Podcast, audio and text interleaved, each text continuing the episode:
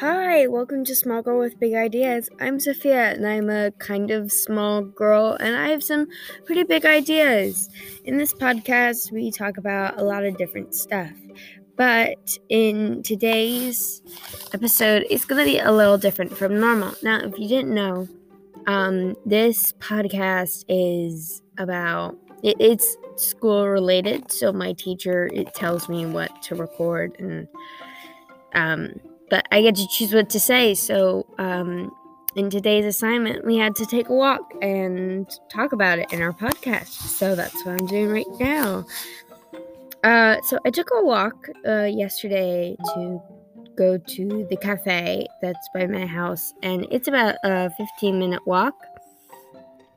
Um, so it was pretty nice. Um, I did a little bit of looking around. I saw some pretty cool stuff, but and I kept note of some things that I saw.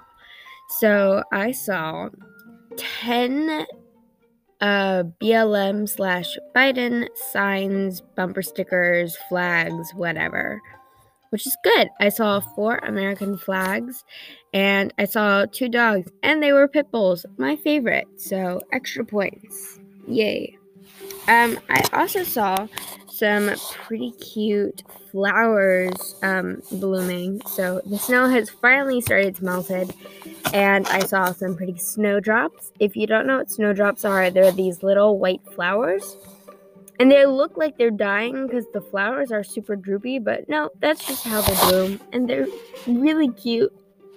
And we have some crocuses growing in our yard. If you didn't know, crocuses are little purple flowers that are super cute and love them. Um, I had a lot of fun. I had a caramel steamer and an apple crumble, if anybody is wondering. And I was really just like soaking everything in. So, yeah, that was my walk. Thank you guys so much for listening.